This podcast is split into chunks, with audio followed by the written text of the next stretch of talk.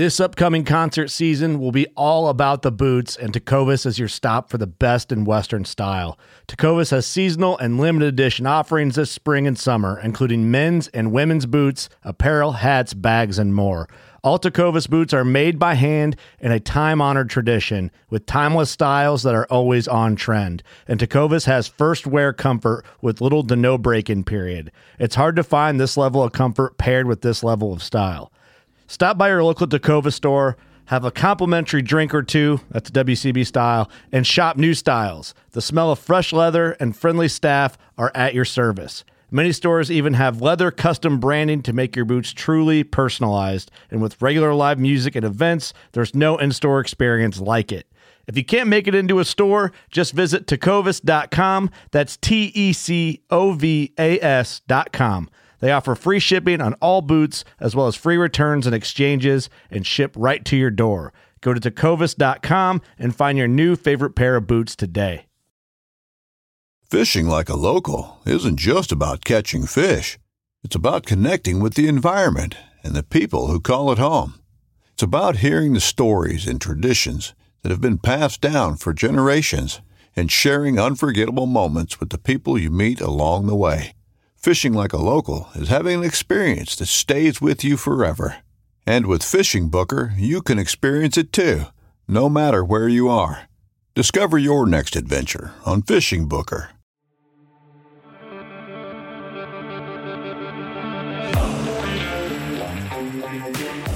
Hey guys, welcome to the Elk Shape Podcast. I'm your host, Dan Staton. Welcome. This is season six, and this is our 300th episode. Holy smokes, it's flown by. I can't believe we've been at it for over six years, and we're so fortunate to have you listen and join us as we get to know these amazing people, their stories, get educated and inspired, this motivation, and really, we're just trying to sell you hard work that you can leverage your passions and create the best possible version of yourself. Episode 300, here we go.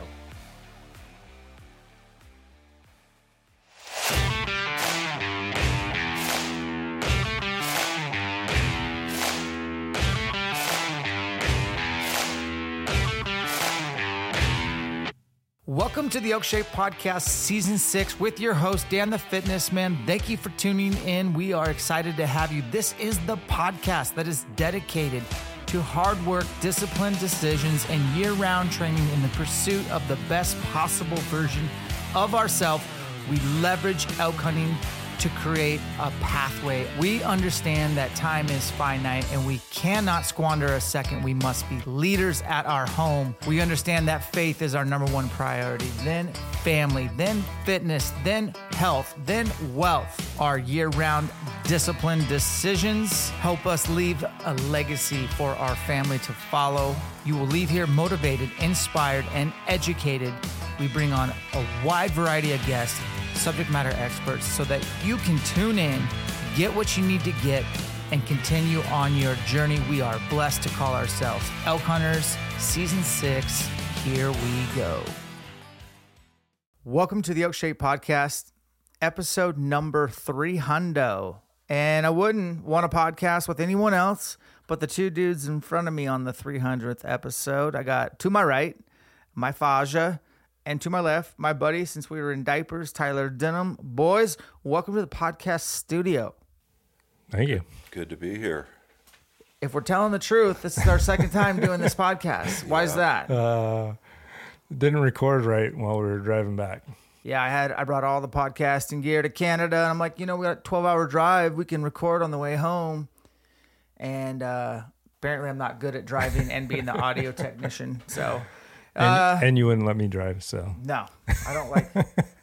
no, I like to drive. I'm a professional, by the way. True that. Tyler is a captain, firefighter, paramedic, father, bow hunter, rifle hunter, gear junkie, crossfitter, Anything else? Photographer. photographer, videographer, editor. I'm pretty much do everything. yep. Dad, you're a cowboy. You have No. six horses, Five. five, He's a farmer. And you farm. What do you farm? Nothing. Nothing. I got rid of my raised gardens. You really did. Yeah. That's Why? a first. because I can get green beans cheaper in a can at the grocery store. They don't taste as good. no, they don't. Like, they actually, close. there's no comparison. None. Especially yeah. carrots and green beans. Carrots. A Alicia's lot- carrots lot last year were like candy. All right, guys, let's get to this podcast. So, looking back over the last six years of podcasting, we've been fairly consistent. We've dropped a podcast a week on average. We've got the opportunity to turn phones off, look at somebody in the eyeballs, and get to know them, tell stories. And honestly, you guys are like my favorite platform because you're the nicest audience. I don't have to check comments. I don't have to get hate. Uh, and I don't have to worry that the downloads are going to drop. It's been the most consistently growing thing since we started. So, this is cheers to you all. You have so many options out there when it comes to podcasts, more than when I started. But you choose to come back to here because I think you understand I'm trying to sell you one thing. I'm selling you hard work. And if you buy that, you're going to live and lead the best life possible. With that, I want to just thank you guys. I want to move into set the stage for this pod today with the boys. We just got back from going to Canada on an outfitted black bear hunt in Alberta. Now, how this came about was two years ago. Brian, who um, is the owner or operator or something of Twin Valley Outfitters in Alberta, reached out to me and said, Hey, man, huge fan of your channel. I noticed you shoot a lot of two to 300 pound black bears in Idaho. Why don't you come up to Canada and shoot a 400 pounder? And the first time he said that to me, I was like, Hey, man, that sounds cool. I'm going to Alaska for bear hunting. I don't have room in my schedule to do Canada as well. Let's talk 2023. Sure shit. He emailed me, was like, Can you do it this year? I just took over an outfit. It'll be my first year running it, but I've killed tons of bears in this area. You guys should come up. We, we made it a subscriber thing. So we booked the whole week and we had four spots available for our YouTube subscribers. And that, he said he got over 3,000 people entering to just hunt with us for that week. He picked four. And by the way, he did a great job picking Yes, those four did. people. Um, and we'll get into them in a second. And then I got to pick three guys. So what my group would be four. So originally I picked uh, Drew Howerton Construction, Howerton Construction, my electrician, chicklety white teeth friend who is fitter, stronger, faster, shoots elk, butchers elk, eats more meat than anyone I know. Tim Connor, producer Tim, and Jacob the Web. That was the original plan, and none of them went on this hunt because a lot of stuff has happened since then. Correct. And so I'll catch you guys up to speed. Tim wanted to uh, formalize our agreement. That's his words for the YouTube channel. And that just means he, uh, that's code for I want to renegotiate my contract. He wasn't happy. Uh, we did not agree. So he's out. Good luck to you, Tim. No hard feelings for the most part. And then Jake, uh, Jake decided that he needed to be a kind of a grown up. He's, man, how old is Jake? 37? Yep. lives with his dad. His dad's way up there in age, like in his 80s. So he's kind of a caretaker of his father. And he's got two girls. And he's like, man, I ain't got no time to be following you around in the woods with a camera. I need to get me a, a real job again. And Jake's like world class welder, world class. So he's doing his thing. I totally respect, understand, no hard feelings. And then Drew is like, Dan, I'm running my own business. I just got a bid. I just won a bid for a huge job. I can go on this hunt, but then I'm not gonna be able to hunt as much in September, and September is more important to me. And I'm like, dude, you know what I, you know what I think about that. So he's out. So then we, I scrambled. I asked Josh Jones. He agreed. I asked you. You declined. And then I tried to convince you to do it, and then you accepted. And then Well, Tyler, you guilted me a little. I did guilt you. yeah. And we'll get into that, Dad. But basically, you and I used to hunt a lot together, Yep. and we don't hunt together as much as we used to. So I wanted you to go, and then Tyler is like my first choice for like the dude who has flexibility in his schedule. He's a firefighter. He gets paid to work out and watch video movies and play video games all day. Yeah. And pick up dead people and Yeah, no. bring people back to life and all sorts of stuff. Bottom line is, this is who went, and it was twelve hours one way. And here's what we were told, and I cascaded all the info. I'm your liaison, right? Mm-hmm. Outfitter told me we'd be staying. He sent me a picture of these cabins, Three beautiful cabins And- with a flag out front. Yeah, beautiful. flowers. And then he sent me several photos with timestamps from his trail cameras of all the bears hitting all his baits. And he said he had 16 or 17 baits out. And I'm like, this sounds awesome. And he's like, oh, and you can get two bear tags per person. And I'm like, oh, let's go. So we did. And when we got there, I got to take a time out. There's two drives everybody needs to do, in my opinion. Yes. The first one is fly to Anchorage, and drive, rent a car, and drive to Homer. Then hop on a boat, go around the peninsula, and hunt black bears. But do that drive in late spring, unbelievable. It rivals what we did. And then the other one is drive through Banff or Jasper. Um, there's nobody there compared to Yellowstone. Like, I pulled over and videoed an amazing grizzly bear on a kill in uh, Banff. If that had been Yellowstone, we would have had nowhere to park. You couldn't drive by, and there'd be some jackass out there trying to get a selfie up close with a bear. Yep. So Banff is greater than Yellowstone, and it has the same animals. Yes. Yeah. Any disagreement there? That was a bold No. statement. Yeah. And you have like you can camp. Like you don't have to like book a year. Anyways, I've stayed in Yellowstone with my family. They're really strict there. Um, really strict, and it's just a different vibe. So Banff was gorgeous. Hadn't driven through there in 14 years. How long had it been for you, Dad? Uh, 35 years, 40 years? Way too long. Way too long. Tyler, you're a regular up there because you ice climb. I forgot to Yeah. mention He that. knows all the roads. You've been up there. Uh, yeah, but I haven't been up there, um, not in the wintertime since 2007. Okay. So it was awesome. And we took our time. We kind of made a few stops and took photos and video and just soaked it in. It was beautiful. Yeah. Beautiful. Made it to the uh, outfitter on Saturday night and got to meet all the subs. Wow. Let's just break those guys down. First and foremost, Dan, the man, firefighter out of Red Deer, paramedic. You and him hit it off, Tyler, because you guys are both paramedics. Yep. But he ain't no captain.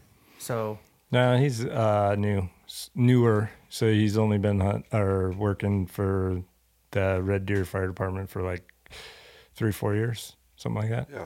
but just long enough to like have that awesome firefighter sense of humor like you have to have like Oh, you've yeah. seen stupid stuff Yep.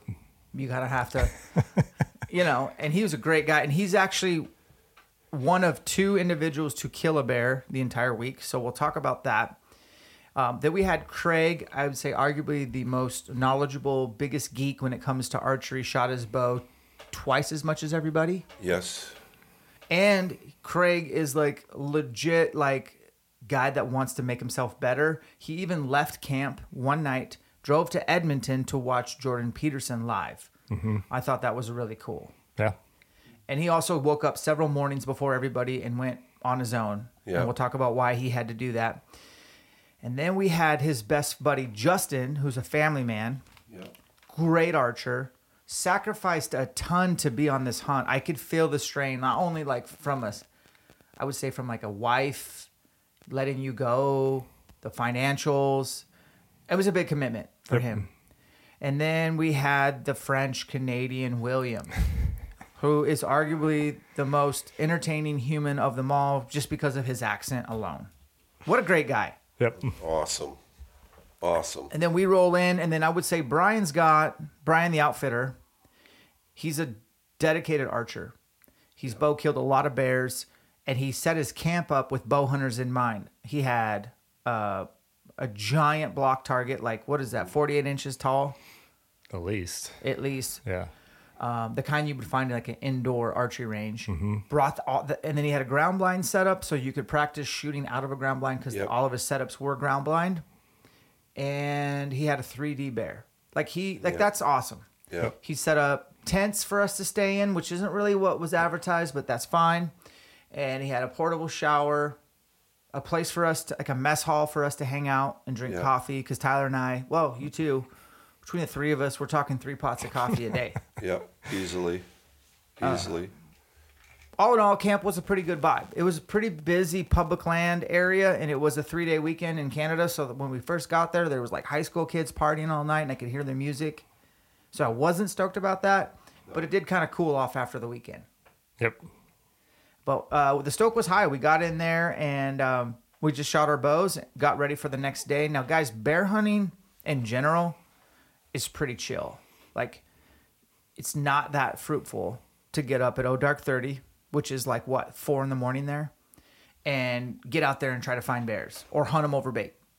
Bears are out in the morning, but just for a little while, and then they mainly sleep majority of the day wherever it's cool because they have a giant fur coat on and it's warming up. Mm-hmm. And then they will come out potentially a few times a day just to grab some grass or whatever, unless it's the rut. Otherwise, your best bet's the last what hour or two of daylight. Yeah. Afternoon for sure. Yeah, we call it bear 30, 430. And Rod, we've bear hunted since 2007. And how we got started was I went with an outfitter in Idaho. Tell us about that experience. Yeah, you were. I think you were like reviewing him or something for Sportsman's Warehouse News or something. I can't remember. Yeah. It, long time ago. So we went to uh, Don't say names. no, we went to an outfitter and we drove probably three, three and a half hours from our house. No, wasn't that much, two hours maybe. Uh, met them at a giant, on a pass with a giant wall of snow. I mean, giant. And here they are parked with uh, side by sides with tracks and snow machines and stuff. And this was middle of June. Middle of June, and they picked us up. high. And they drove us over the pass down out of the snow line to a small Forest Service camp. And there were some cabins, and then there was a main mess hall. And there was absolutely no camaraderie, very little discussion around the table, you know. And basically, uh, you went out hunting and passed on a bear, I think, a little rat bear, and some of the other guys in camp passed on a couple of bears. And then that night, the outfitter got liquored up, and I mean, he got liquored up, Yeah.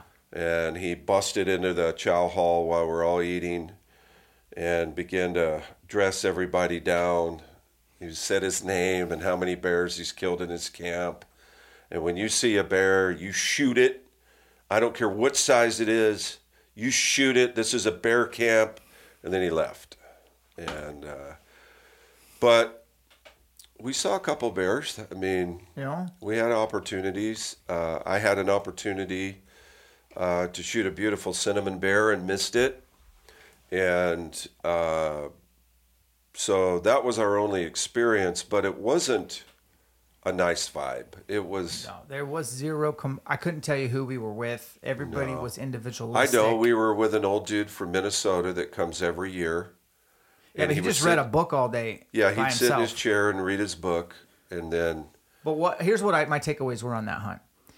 I was a student because I knew Idaho yep, and I knew I could do whatever they were doing. So I literally took note of their bait setups. Yep. How they access them, where they put them, yep, what they baited with, their stands, their wind selection, um, everything. And by the way, you missed a bear because the guy set us up with bows yep, in a wide open meadow, yep, and the bear came in the first night and circled us, and we couldn't get him.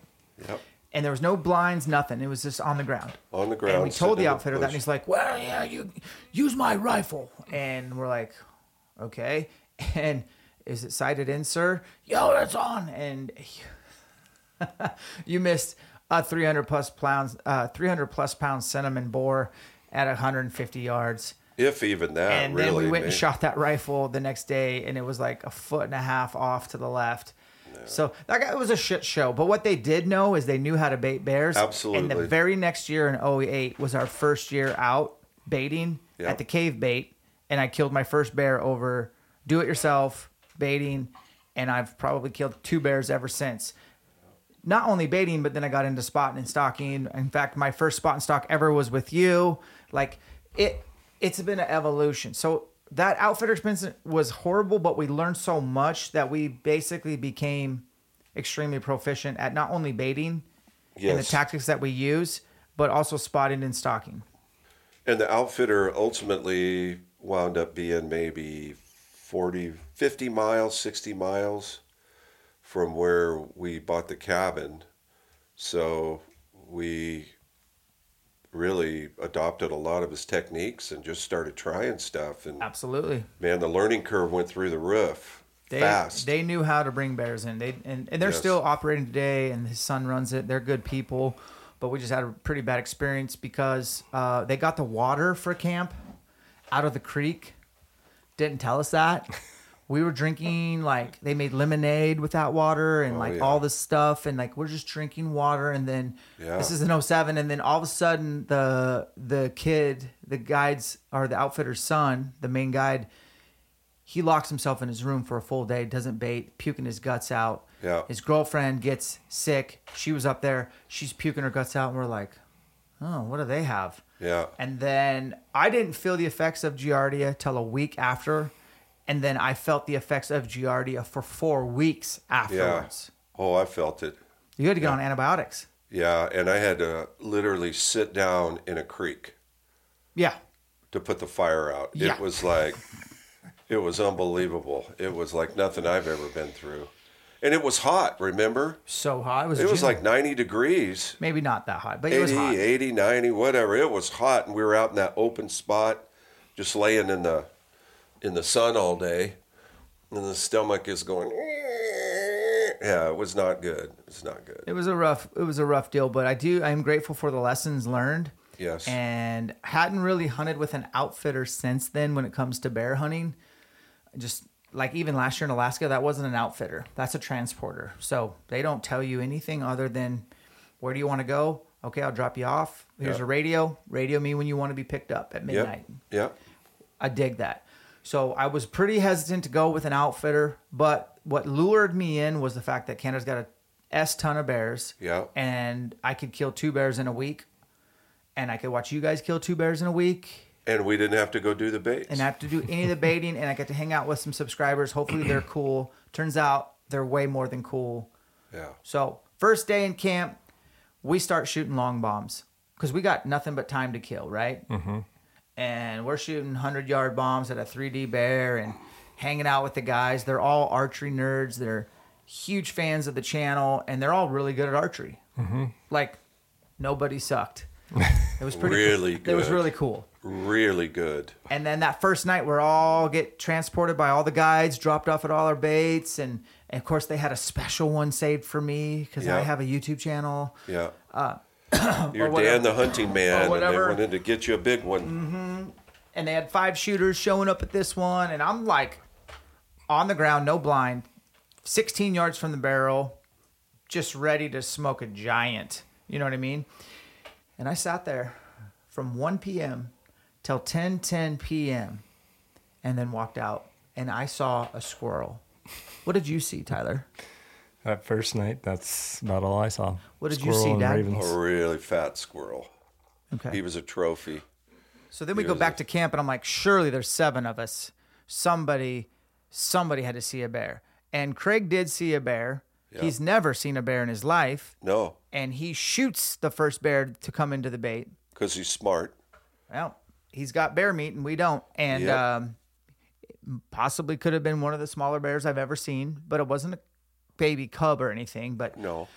he just shot he didn't know he just shot a bear and i don't think he regretted it and so if he's happy i'm happy so craig shoots a bear no one else sees anything No. my red flag kind of starts rising like going up a little i'm like this ain't like we should have seen five or six bears per person fighting over bait Or at least small bears or Just some- passed on something. A sow and a couple of sow cubs, cubs. something to entertain you. Something between uh, between everybody. and it's not like these baits are stacked on top of each other we're all pretty spread out or whatever Yeah. relatively speaking Yeah. So day two goes by. We're doing all the shooting in camp. We're making good YouTube videos. Learn some cool stuff from these guys. For example, William had a broadhead sharpening device I'd never seen before. That was amazing. Filmed that. Can't wait to show that. Uh, Craig had these little gizmos from Dan McCarthy, a professional archer, for, shoots for Mathews, that you put in your cables, and it allows them to not twist as much when you're doing like some cam lean and cam timing. Timing. Yeah. So, because like let me give an example. A lot of times my top cam on a Mathews will just barely not be touching when the bottom one is, and if you make a half twist, it's too much. So it's kind of like a fractionalize your twists to really get perfection. Perfect. It's for like next level nerds that are OCD. Yeah, there were these little, uh, what were those, brass? Plastic. Well, they were brass, weren't they? I they? think they they were little- brass, but they were like a little hourglass shape, and so you'd stick them in your in your cable so that it would it would take up just a little fraction of a s of the slack, and you could put multiple in and mix and match to get it exactly perfect timing on both sides. Which is awesome. I'd never heard of it. It sounded like he got that from the target archery world. Yeah, Dan McCarthy's deal. Well, I'm glad that Josh Jones didn't get his passport in time because he would have been having his eyes opened to how many really smart bow hunters there are out there It- that yeah. really know their equipment. They knew all this terminology I'd never even heard. These guys were was- students of the game. Oh my goodness, I was so. I was learning from them, which Yeah. is great. The other thing we filmed was um, Well, Craig what were had those a, broadheads that those that he was sharpening?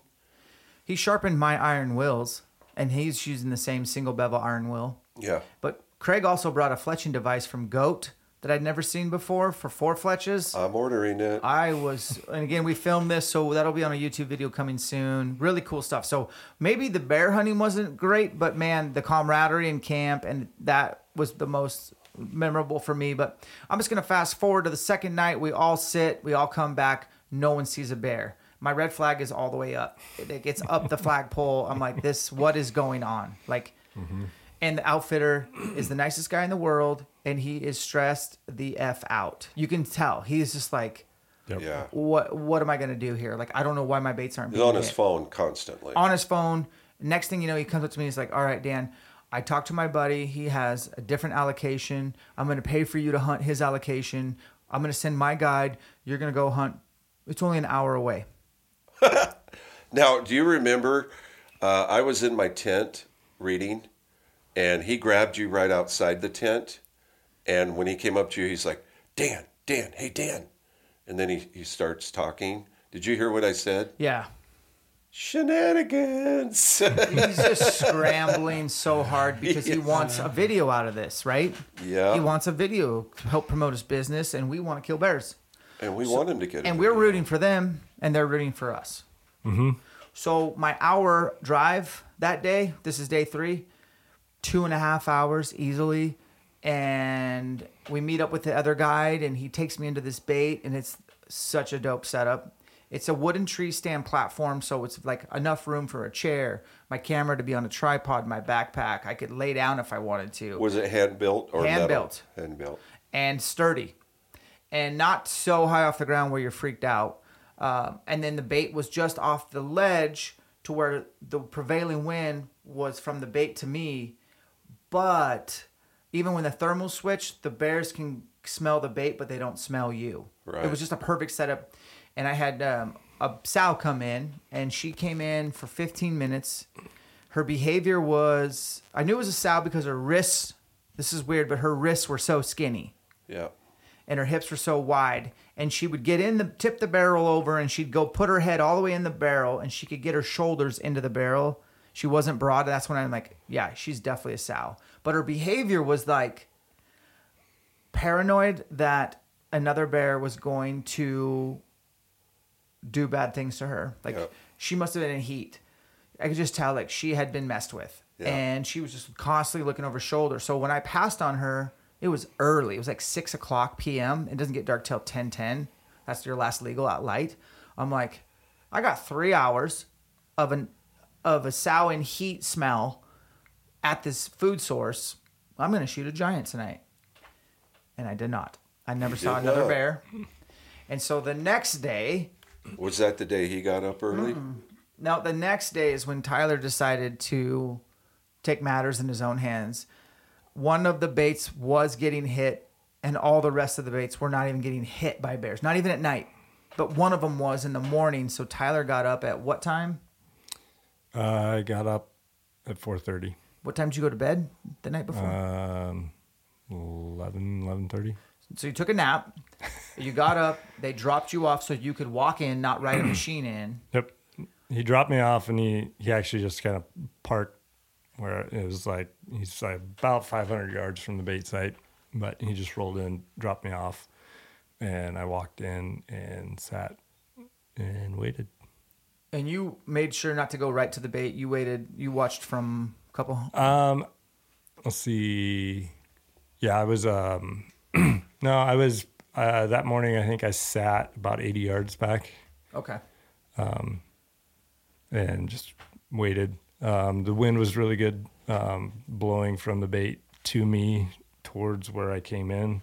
So I was I was pretty confident that they weren't gonna circle me and win. They if they were circled, they would come in between me and the bait, um, and then go into the bait, Yeah. which is what I was hoping, but that didn't happen. So day four comes. Nobody's seen a bear except for Craig and now me. Craig shot one. I saw I passed on a sow. And it's we're four days in. So Dan, the subscriber who lives in Alberta, can go hunt with me two and a half hours north because it doesn't take one of the alien allocations. Basically, doesn't cost anything. Right. So he elects to go with me. And I told him, hey, man, you should sit the bait I was at yesterday. Like, there's a nice sow. She doesn't have cubs. You've never killed a bear. Maybe you shoot her. Maybe she brings in a giant. Like, get something killed. Um, you guys stay back. Everybody stays back. Everyone sits. Nobody sees a bear at your camp. I try a new spot. I see nothing. And it sucks for me is that I'm getting back at 1.30 a.m. You guys are all in bed. So I'm missing mm-hmm. the best part of camp is when everybody reports back how their evening went, what they saw, whatever. I get back. I don't get lunch. I don't get dinner. I go to bed. And it's just, that's how my hunt was the rest of the time. Two and a half hour drive, two and a half hour drive, blank sits, no bears, no camaraderie. So I was ready to go home after day four. I was like, you guys want to go home? This is like not happening. And we're even like consulting Brian from a standpoint of, hey, man, we've done this a long time. You need to find baits that you should have baits set up to where you never, the hunter never gets dropped off by a side by side or four wheeler. Like you park and you watch the bait from three to 500 yards away. And when a bear gets on the bait, the hunter starts sneaking in. We call it ground and pound. We like that's how we started killing big bears over bait because all mature bears circle thoroughly mm-hmm. and know when you're there or not. And that's how the big bears generally don't get killed unless the rut happens or unless you just the stars align. And then we're talking about, hey man, why don't you have more baits spread out further? You're kind of in a concentrated area, relatively speaking. Like, why don't you go put out some new baits? So he did that. And he started to check his cameras and I don't know what day it was, but he finally kind of like divulged with his phone and showed me what was really going on. Well, let's put that in context, though. I recall after the first sit, you walked into camp and said, Brian, I need to see photos. And he kept disappearing on you. He would go away. And then I think like two or three times you asked him for some photos. And then he finally, yeah, day four, he finally like busted out his photos, his all his trail cameras, all his Yeah. bait sites. That's 16 cameras. And I started to understand what we were up against. So the Yes. wildfires that were still going on while we were there were not far from us. And they had they still don't know how they started. They're thinking it's arson because they have some political stuff going on. But there was so much wildfire going on that towns nearby were being evacuated. yes. I even was hunting in part of where a fire had just burned through. I was hunting a burnt area. But because of this expansive wildfire, Alberta, you can BC, you cannot shoot grizzly bears. They're not huntable. And so that's been going on for years now. So they have a surplus of grizzly bears. And these grizzly bears migrated south of the fires, and guess where we were? South of the fires. Every bait that Brian had out had a giant grizzly bear on it. Eating the food, sleeping at the bait. And guess what? Black bears and grizzly bears don't mix. Black bear, it's basically considered a bait site, a kill site, a food source. Obviously, the grizzly can't bury a barrel, so they're just going to lay down next to it. Grizzlies are known for killing, eating, burying leftovers, eating, burying, sleeping until the food source is gone. They don't leave a food source. Whereas black bears will come in, eat a little, they don't bury it. They'll go find somewhere to lay down, downwind, and they'll come back and forth, which is why baiting for black bears is so awesome. Grizzlies don't leave sites for nothing. So now we are starting to realize why we aren't seeing any bears and why our guides have damn near sawed off shotguns with them when they drop us off. And we don't even have bear spray. I was like, why are you get? Yeah, they had a pump shotgun. yeah with buckshot. It's time to interrupt this podcast and pay some bills. Give some shout outs to my partners. These are the cornerstone to the Elk Shape brand. Shout out to Mathews Incorporated, shooting the phase 4 29 33 in 2023. Really excited about the split limbs. We're talking the quietest, most vibration free bow on planet Earth. Shoot it at a local dealer near you. Vortex Optics running the UHDs, running the Viper 3000 for rangefinder. If you are in the market, eurooptic.com. Discount code ELK10 takes 10% off. If you want some of that Vortex wear, including that Sunslayer hoodie, discount code ELKShape takes 20% off. onX Hunt Elite membership, discount code ELKShape 20% off. Access to all 50 states. Complimentary membership to Top Rut, the most precise draw odds out on the market. You also get Hunt Reminder, never miss a draw deadline. And it's the most robust platform proven in the backcountry for accuracy. Pnuma Outdoors, that is the hunting clothing I wear in the backcountry. Discount code ELKShape20 will take 20% off. Kifaru coming out with the new backpacks in 2023, the new Bino harness. Check it out at kifaru.net. Their website has been updated. Best backpacks, best frames on planet Earth. MagView, discount code ELKShape 10% off. Digiscoping made easy, made in America, lifetime warranty. Wilderness Athlete, new discount code 20% off ELKShape 2023. Enter that. Check out the ELKShape packages. Links are in the show notes. You can see the ELKShape stack that I take year round, as well as my September stack, and including the Mrs. ELKShape stack. Buck knives made in the USA. They're my neighbor 20 minutes down the road since 1902. Two different style of knives for the backcountry this year. Check out the PakLite series. There's four different offerings there if you want to save weight, or check out the new Alpha Scout or the Alpha Hunter. Both will be in my kill kit in 2023. Crispi Hunting Briksdal Mountain GTX. That is my new favorite boot. Been testing it for the last six weeks, putting it through its paces. This is an awesome boot. It's got a flex rating of three, and it's very universal, well rounded, all mountain, all types of hunting. Check it out. You can order online, and if it's not the right fit, you can send it back for the right size. Crispi is made in Italy. Stealth Cam, non cellular, and cell. They have a new cellular coming out. Actually, I have my hands on it. It's got on demand, so if you want to get a picture anytime you want, you can press a button. They also have the regular 4Ks, which I'm a huge fan of leaving trail cameras out year round, especially on elk wallows. Discount code ELKShape20 will take 20% off on non cell, and ELKShape10 will take 10% off cellular. Marsupial, get the enclosed bino harness with magnets. Never have brush debris in your bino harness. And check out the new hip quiver as well. That's just out, as well as their bow case, rifle case. I rock them all. Bakcou e bikes, discount code ELKShape $300 off. If you're in the market, use where legal. They are stealth mode. And always Black Ovis, 10% off any purchase. Discount code ELKShape plus free shipping, and it's fast. Last but not least, we have SheepFeet, Fatty, Alien Gear, Crossover Symmetry, Canvas Cutter discount codes in the show notes. Back to the podcast. And for black bears? No, for the Grizzlies. And so, man, I feel for Brian, but I, it's a combination of wildfires, grizzly bears inhabiting all his bait sites, and just bad luck. Because prior to our arrival, producer Tim and his dad had shown up last the week before, before the fires and grizzly bears. And Brian informed me that Tim hunted for 30 minutes and killed his bear Yep. and on day one, and then his dad hunted for an hour and a half on day two, and killed his bear with a crossbow. Correct. And they were on the road. Yep. And here we're four or five days in, and we got one bear on the ground. Two sightings, three sightings. That was it. Two. So Dan, the firefighter from Red Deer, comes up with with me to two and a half hours and sits the stand that I the platform stand where that sow was living, and he shoots a tension activated release called the what is it? John Dudley's um, the Silverback, which I don't think is a great idea for hunting because you can't really make that thing go off, and if you do, you're not as accurate. It's only act the sear breaks when you pull enough. And so he takes this when this bear comes in that night, he said he took his hand off the off the safety and was pulling and it wouldn't go off. And then she moved, he had to let down. Put the safety back on, let down. Three different times.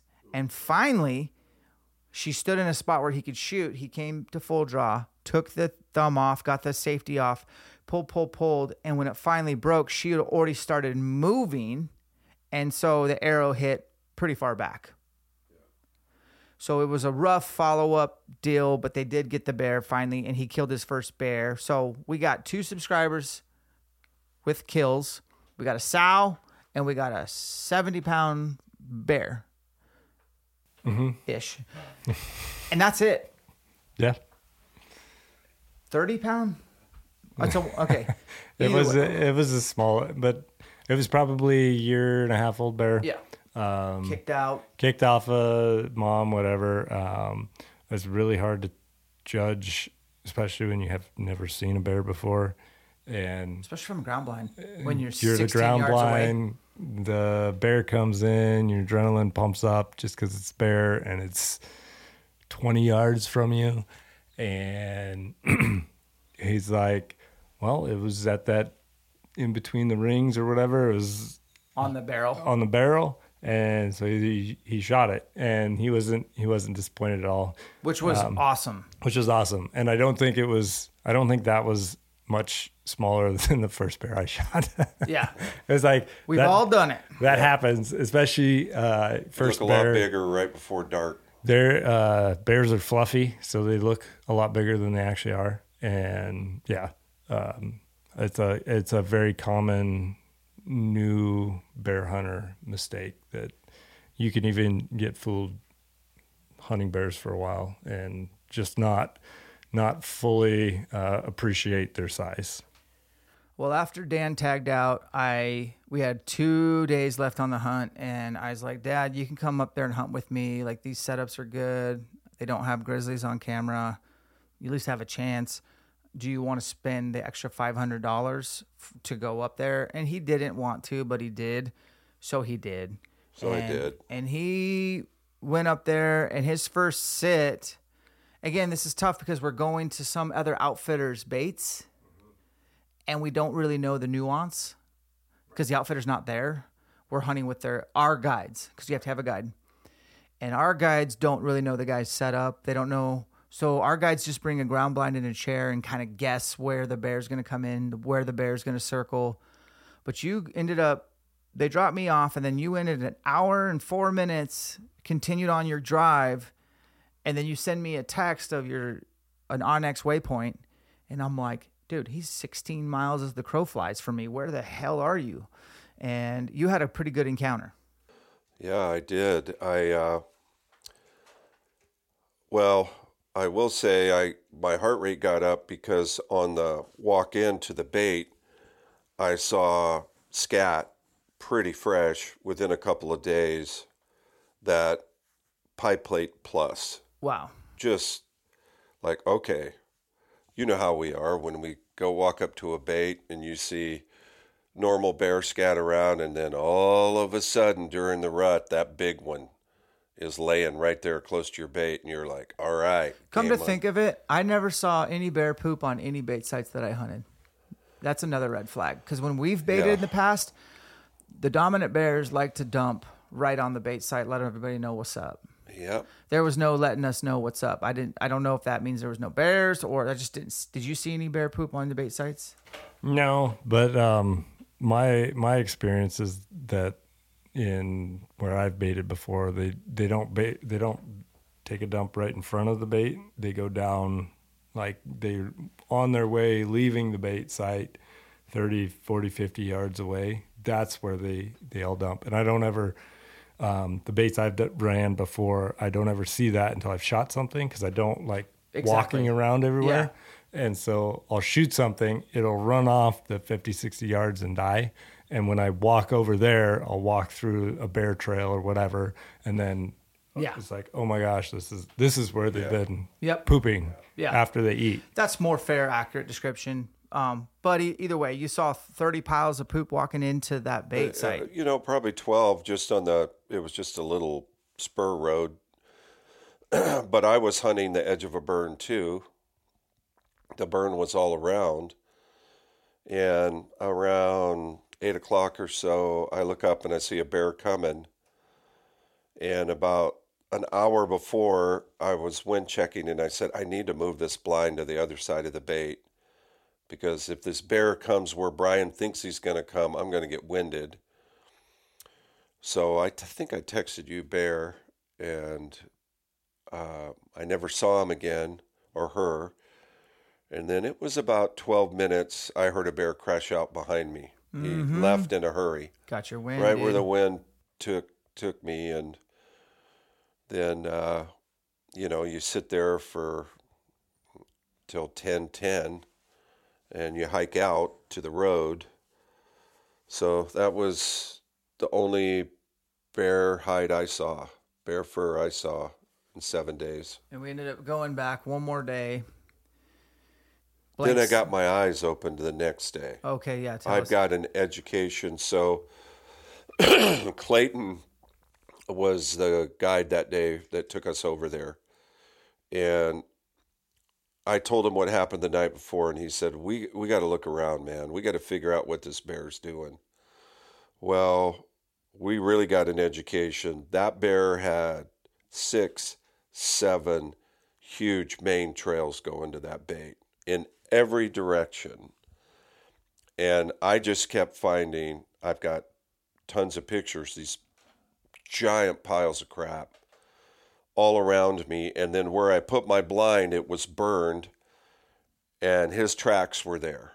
And I went, holy smokes. I mean, huge pads. and it like- wasn't a grizzly. no, it wasn't a grizzly. It was a black bear. And so we set the bait up again in a different location. But then, about 15 minutes before dark, I thought, I'm not going to kill a bear here. This is not going to happen. I don't care how many days I sit here because that bear has a trail coming from every direction. And he is huge and he is smart and he's going to circle me. And if I'm not up a tree 25 feet and I get a break on the wind, he's not going to get killed. Now, he would get killed from 150 yards or 200 yards with a rifle shot. Yeah. But a bow shot, 30, I was 30 yards from the bait. No way. No, he's too smart. They Too- can um, bait with big. beavers up there where we can't. Down here in the states, for most states, you can't use like a, any game animals. And the beavers they put in cages, like so they, it's got to be skinned, so it's kind of nasty, guys. But the tail's intact and the gland, and they put these beavers in the cage, a metal cage, and they hang them up. And the bears, f- seriously, the one I saw, the sow, she spent 14 out of the 15 minutes she was there trying to eat a beaver that she could probably never get a bite of. They like the beeves. Yep. Um, that was interesting to me, but takeaways, fellas, because I don't feel like we've been very positive, but we've just been very honest. I like to err on the side of transparency. Well, Tyler, Uh, I'll let you sit in the judgment seat on this one. I that like um like that was uh, my first guided hunt ever, so I didn't really know what to expect when I showed up. Um, I think like it was kind of unfortunate for Brian the the circumstances that led up to it because like the week before they killed four bears, passed on multiple. Some of the bears were killed early on in the sits, so the opportunity was there the week just le- like literally days before we we showed up.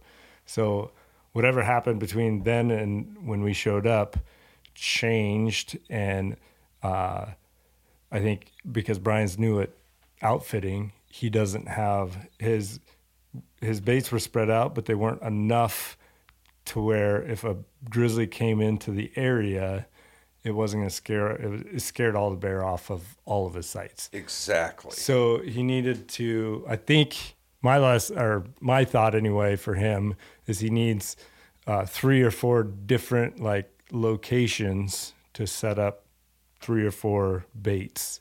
So then it, it might be half hour hour drive between the two, but you've got four or five bait sites you can you can put in. And then if you do have a grizzly bear come into one of your groups of baits, all of your baits aren't aren't screwed and you have different options and you can move people around and if you need to move camps you move camps um, so that it, that's i think a learning thing for for brian and i think moving forward he'll figure it out and like um, capitalize on that hard lesson learned that uh, we weren't able to connect on bears because he didn't have any other options like once the once the bear the grizzlies came in all the black bears left. He had no nothing on any of his sites. He didn't have any. We were sitting sites that weren't getting hit in multiple days, so he just didn't have any options for us, and there was no options for spot and stock. The bears didn't really hit the. Um, there's so much feed in these woods that the bears didn't have to come out to the roads to feed, so um, there was there was no like spot and stock type options or like drive roads and see bears. Um, so there wasn't, there just wasn't, he needs to have more options, I guess, uh, for people in the future. Um, the, the camp, like I, I, you called me like three weeks before and we're like, Hey, can you go? And I'm like, well, maybe. Anyway, uh, I was able to go, but, um, so I didn't have any expectations on where we were staying really. Um, and so when we showed up, we had the tents. Uh, they were nice enough for a back country type uh, uh, camp. Um, so we were closer to the bait, so we didn't have to travel as far before and after um, sitting.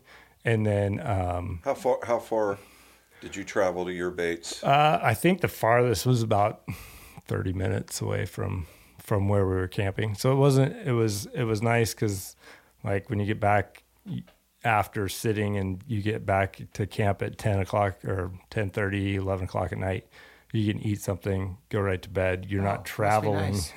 you're not traveling like dan was uh, hours after dark um, to then sleep so um, the the camp was set up decent for a, a backcountry camp. I thought that was good. I thought um, everybody there was super nice. Yep. They they just are new to outfitting. Uh, it didn't sound, it sound like they're they've all hunted a lot, but they're new to outfitting, and so um, learning all these little nuances for the outfitting side is is where they're at, and they're learning. They'll learn from these mistakes and grow and I think I hope he does he does better in the future. Uh, yeah. To piggyback on that, uh, Brian, his wife, their son, super sweet. Uh, I think father-in-laws were there, helping out in camp, cooking. Um, these guys all work together uh, at remote job sites all over the Northwest Territory in Canada. They're carpenters, they're electricians, they're machinists, just super cool blue collar guys. And I think the hardest stress on me was not seeing a bear because you and I, back when you first started writing and doing stories and articles, we went with a couple, three outfitters to check them out for articles and stuff. And I kind of knew that it really doesn't always go very well with an outfitter. You figure out in, you know, a day or so that they've got their little program and it's not very aggressive and So, but from that standpoint of view, I thought the guys up there were trying their hearts out. And Brian was on the phone trying to make something happen for us, which I really, really appreciated. I took the $500 gamble because I thought I'm 66 years old.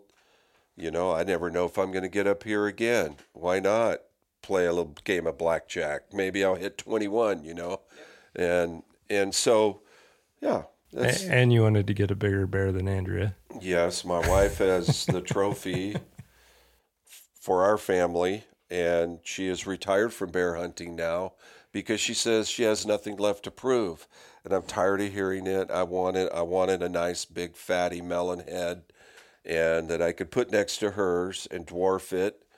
But that didn't happen and I actually have a little different perspective now that a few days have gone by and this is my perspective, I think Alberta has a serious grizzly problem. And I think that uh, those guys go into those baits every day with those 12 gauge shotguns with double aught buck and slugs in it. Uh, they know they got a problem. And Tyler hit the nail on the head. You know, like you say all the time, bears hump and defend themselves with their noses. They don't see anything.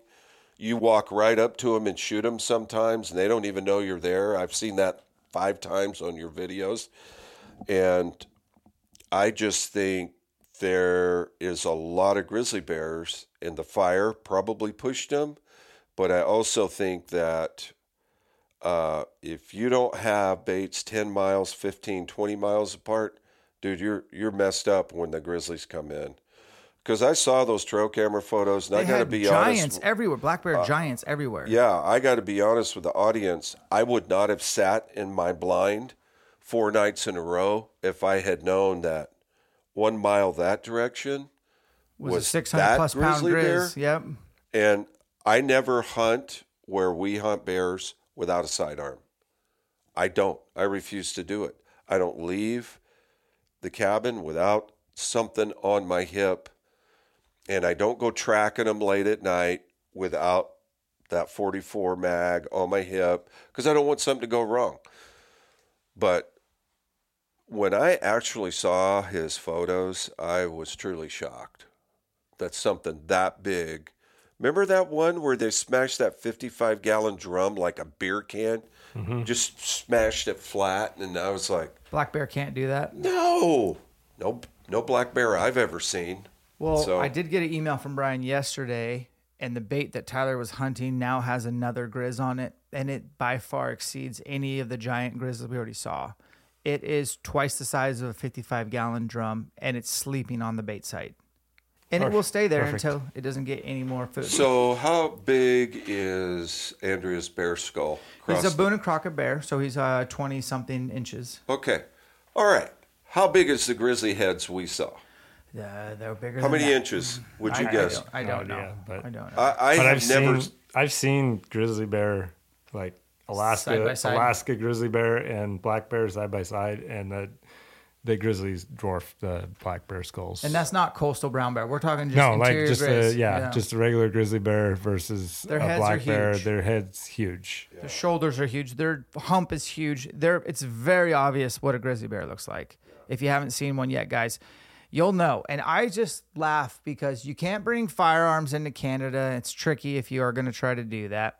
We didn't do that. Can you mail Can't one to bring. the outfitter? I, you'll have You, to do you the, can bring bear spray, and I sh- You can. should have brought some with it. But you like have to like in Canada if you buy bear spray they they have a registry like they write down I've your name. I've stuff. brought uh, bear spray to Banff before, have you? and it's it's not that big a deal. To, I'm just talking do. the residents of Canada. But the residents, yeah, If you have to you like sign sign something saying you It's damn near a handgun type thing, Yeah. minus a waiting period. But long story short is, we all should have had bear spray.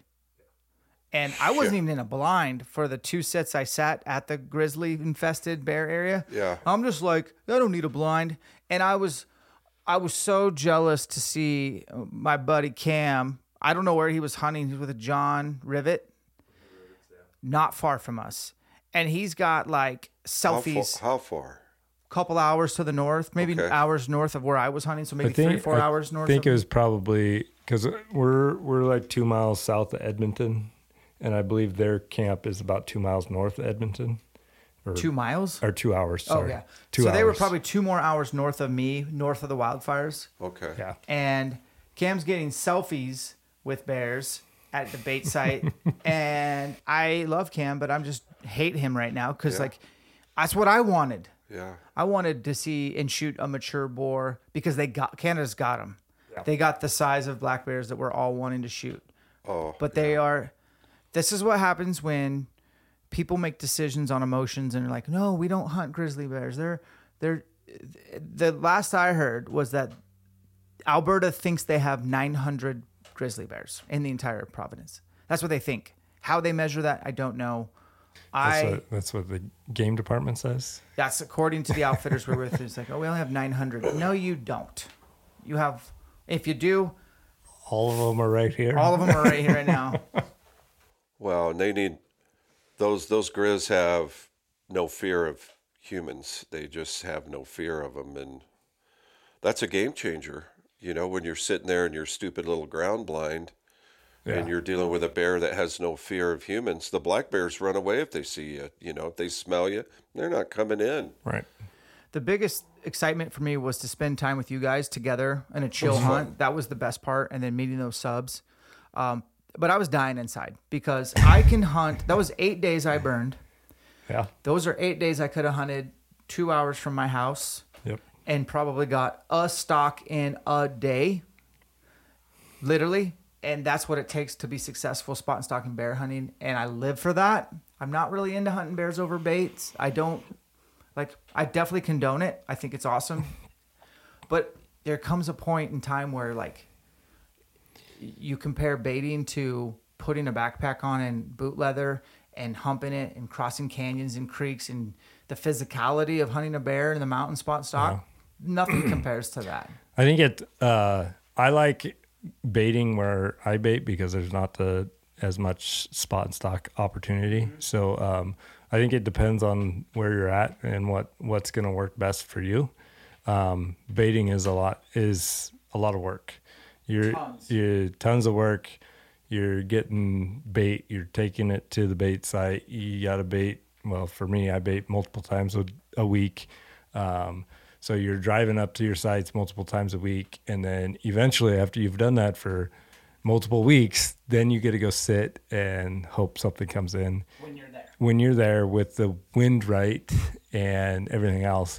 And like it always, especially when I I'm first putting up baits and or um, like year to year, sometimes the the wind will just be different one year versus the next year, and so you got to sit multiple times to figure out how they're coming in and what the wind does, like because it'll be different. Like um, I had a bait that every time I'd go to bait it, the wind was blowing up canyon, not uphill, but up canyon. So like right to left as I'm uh, going into my site.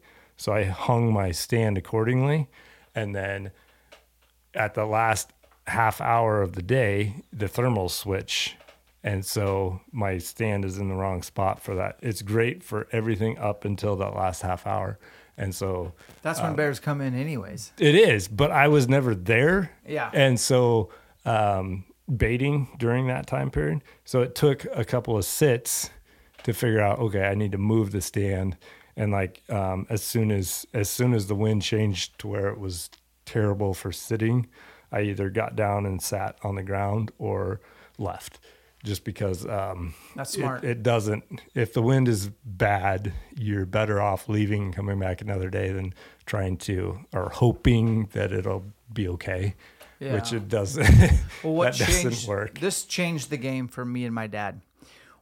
The year we set up a bait on the edge of a clear cut, and Uh-huh. it had a cat road that was probably four or five hundred yards to the bait. We had never done this before, and we didn't do it on purpose, admittedly. So we set the bait up, we put a stand below it, but kind of sucked because if you sat it for the Right. majority of the time, your wind's going up. And then the last 30 minutes, it would 180 and the bears would be coming down. Mm-hmm. and are coming up from the bottom of the creek where it's cool. And they'd smell you and you never see them. Well, we were going to bait one day and we're like, I'm like, Dad, we can actually see the bait from here. Let's just stop and see if anything's on it. Sure as shit. There's a bear on the bait and it's 500 yards away and our four wheelers are turned off and I got a bow. And I'm like, hold my beer. Since that day, we have never put a stand up on that spot and we have looked for spots like that now where we can put a bait and we can see it 500 yards away and wait for the evening thermals to kick in. Mm-hmm. And when a bear comes in, they're at the bait for several minutes, which is more than enough time, especially if you clear out a sneak path, which we ended up mm-hmm. doing. So the road would go almost to the bait, and the bait was about 50 yards down below in the timber. I remember bringing a rake and raking out a sneak path mm-hmm. To shoot the bear, and it, we- we've done that so much. That's the only way we've really killed bigger bears on baits. Other than that, they've all smelled us because they're really they live in a world of smell. Yeah. So- I've I've done that a couple times, but with a rifle, um, sneaking. We have the one bait that I always have trouble with the the um, the wind. Um, the one year it would just swirl like const- like you'd sit it and you would never see anything because the wind would just swirl. You'd be like, oh, it's good now, and then ten minutes later it swirls, but it like doesn't. It just swirls just enough that they won't come in while you're sitting there. So we would wait until that last half hour, hour, or whatever, and then we'd sneak in from the top Yep. on the ba- on the trail that we basically made to bait it, and you pop out, and you only have you know a couple of minutes when you pop out. You're about hundred yards above them before they smell you, and you can like you can literally watch them. They'll be eating. You'll pop out. You, they'll be eating. You'll you'll be looking to see if it's something you want to shoot or not. They'll they'll pop their head up, look directly your direction. They'll be like, "Oh, they're coming." Grab a little bit more and head out.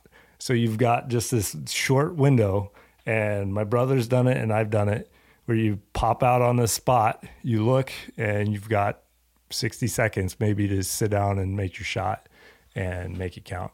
But we've gotten two bears that way, so Yeah. It's been pretty Here's cool. one for you. Uh, we kind of learned this too. Uh, do you remember the time I took Riley and Andrea up to uh, the bait? You have to go by the trailer with the grouchy guy. Yes, Yes. So I was trying hard not to give away locations. that, that works for me. Does that work for Yeah. you? Uh, so we had learned that, and it takes years to gather this, right? Oh, yeah, you, yeah. You just you pick stuff up. How many times you go and you'd bait a bait, and then you would leave, and then you come back the next day to hunt the bait, and you pull the card, and you go. Rod left seven fifteen. Bear entered site seven twenty five. Bear stayed on site for four and a half hours and ate all the bait while Rod drove back, right?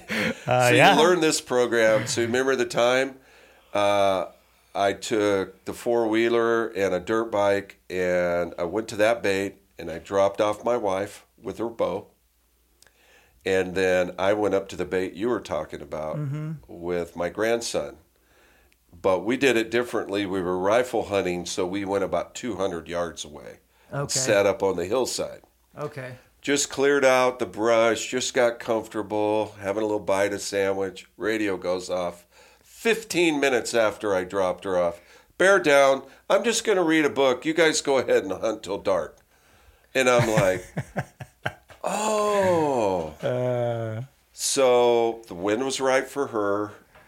We rang the dinner bell. We drive away. They hear. The bears hear the four wheelers leaving. They're like, "Oh, let's go on in and have our lunch."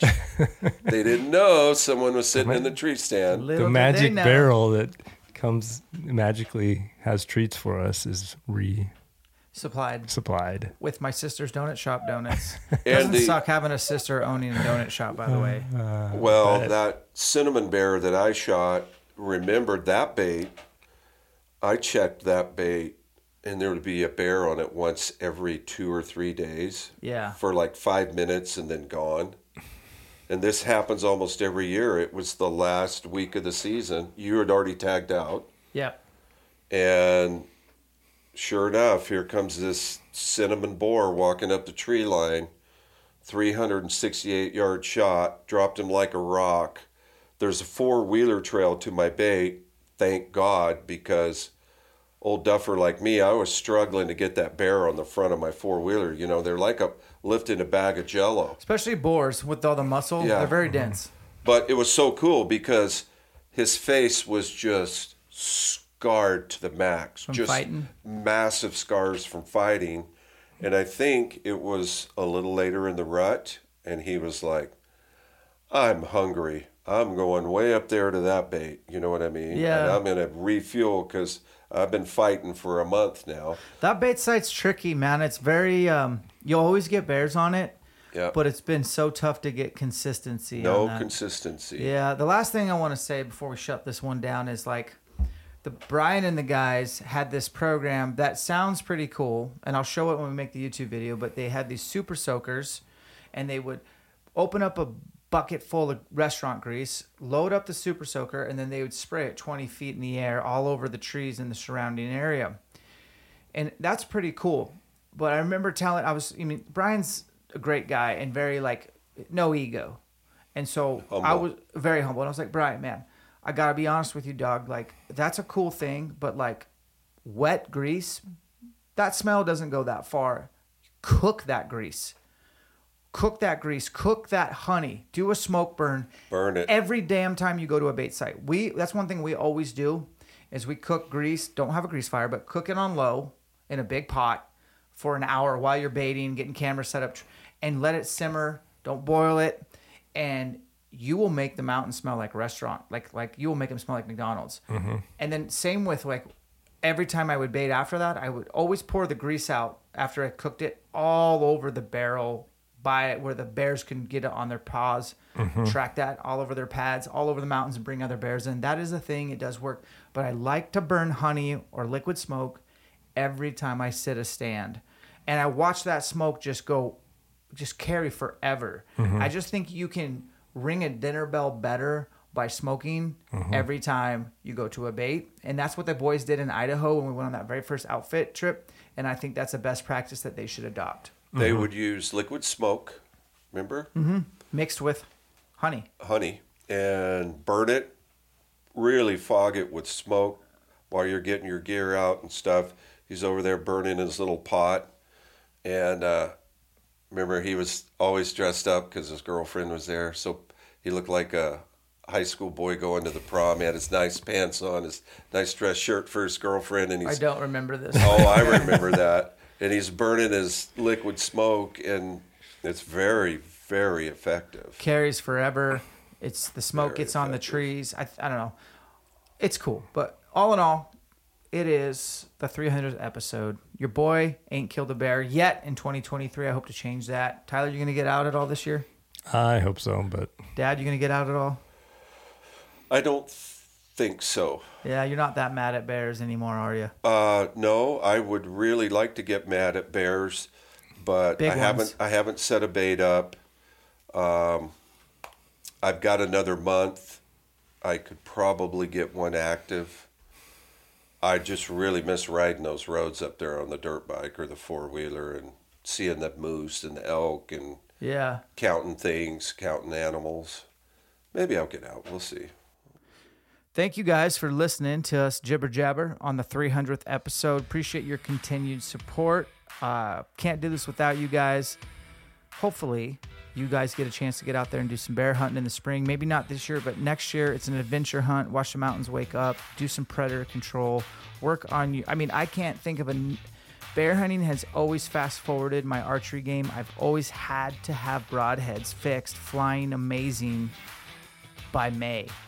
Whereas most guys, that's not a concern until August. That's really fast forwarded my setup. I learn all, I get to test and vet new gear upgrades. You get to watch the mountain come to life. You see more game because it is spring and they're moving up to the green. And it's just awesome to get out after a long winter.